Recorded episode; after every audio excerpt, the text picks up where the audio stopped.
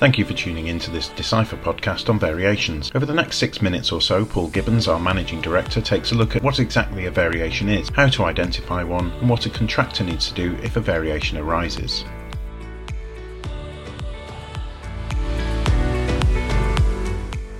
Well, we're all involved with construction projects where there are variations which arise from time to time. And those variations will come either from a contract administrator or an engineer's direct instruction, whether that would be a, a direct instruction under the FIDIC or under JCT or any NEC. And each of those instructions will have specific requirements around them and I'll touch upon those a little bit later on in this session. You may well receive a variation via a change in drawings. And we come across many uh, occasions whereby you may well have a revision A drawing that then develops into revision B, C, and D drawing. And the employer and the architect and engineer has shown changes in the drawings which don't necessarily correspond with a direct variation order. And it's incumbent upon the contractor sometimes or the subcontractor to find that variation within the drawing and to raise a relevant notification of a variation. So it's this, uh, in my opinion, it's a it's a sneak sneaky way to get variations issued within drawings in later revisions. When I started out in industry, there was a requirement for architects and engineers to uh, cloud or bubble the change and make those changes quite clear. Uh, that necessarily isn't the case in these days, uh, and we're seeing that a lot of works are being undertaken uh, via updated drawings on site, and the variation orders aren't being raised or the vari- variation notifications aren't being raised. You may well have instances where where the methods and procedures of the work has changed from the original scope of works or when you uh, uh, or how you plan to carry out the works. And obviously that will have an impact upon how you uh, proceed. And indeed it may well be a variation which you could seek an entitlement to change. The employer themselves may request a direct instruction or variation. This could be via a variation to accelerate the works for example.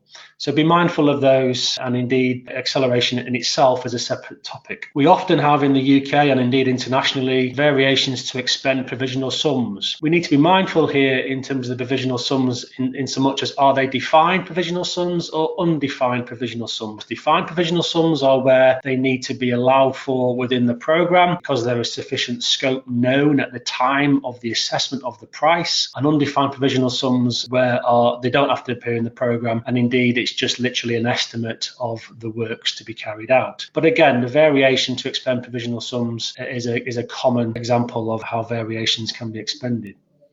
You may well have changes in the statutory requirements and regulations, which may be governed by the regions that you're working in. And indeed, that itself, you need to be mindful of those for variation orders. And, and then you might have a, a request direct from the contractor to change the works. So that may well be to suit um, their own method, methodology of works. And therefore, it's a variation to how they have carried out their original intent. And indeed, you may well have an entitlement to change on a variation accordingly. And you may well have inconsistencies or discrepancies between contract documents and those documents which are engrossed under the contract. So, what you believe to be a contract document at the outset and what you believe to be an engrossed contract document, there may well be some conflict there and discrepancy, which may well lead to variation. You might have tender assumptions that you've put forward that then get subsumed into the contract price and indeed by definition are then defined as part of a variation to the original contract. You may come across unforeseen ground conditions. Now this is quite common here in the UK and indeed on quite a lot of international projects and those variations are dealt with specifically under the terms of the contract. We also have changes in quantity of work. So for example, you might well have a bill of quantities and here in the UK under the NEC option B, which is a bill of quantities provision where those quantities quantities are greater or less than those in the original contract, then we, we get an opportunity to remeasure those, and the changes in quantity will obviously seek a variation accordingly you may have a change to the quality or characteristic of the work. So it might go from a specific specification of an engineering brick, uh, and it might well change to a more defined type brick type. Vis-a-vis, it could be a, a common brick type example, which would be a lot cheaper. So again, be mindful of the quality and characteristics of work.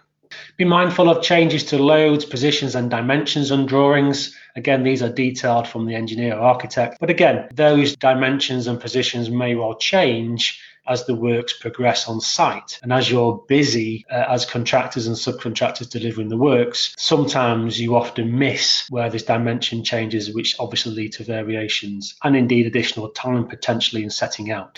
A variation obviously could, um, could also mean an omission of work. So there may well be a reduction in the scope of work that you originally contracted on. This needs to be shown as a negative variation. And in general terms, we have additional works, as we've already spoken to, and changes to the sequence or timing. This is quite key because when when you plan to do the construction works, obviously you plan it you plan to do it in a certain sequence. But if because of access issues or you're prevented from gaining free issue information or free issue materials from the employer, this might have an impact on your sequence and indeed the regular progress of your works and timing. You'll be seeking a variation. You'll also be seeking a notice of potential delay and disruption. We hope you found today's podcast useful. The podcast is part of a series looking at variations based on webinars organised by the Institute of Construction Claims Practitioners. To see the full series, head over to instituteccp.com or search for ICCP Construction on Google. While we've taken every effort to ensure the accuracy of the podcast at the time of production, no reliance should be placed upon it and neither Decipher or the team take any responsibility for any errors or omissions in the cast. We hope you'll tune in again to another of our podcasts very soon.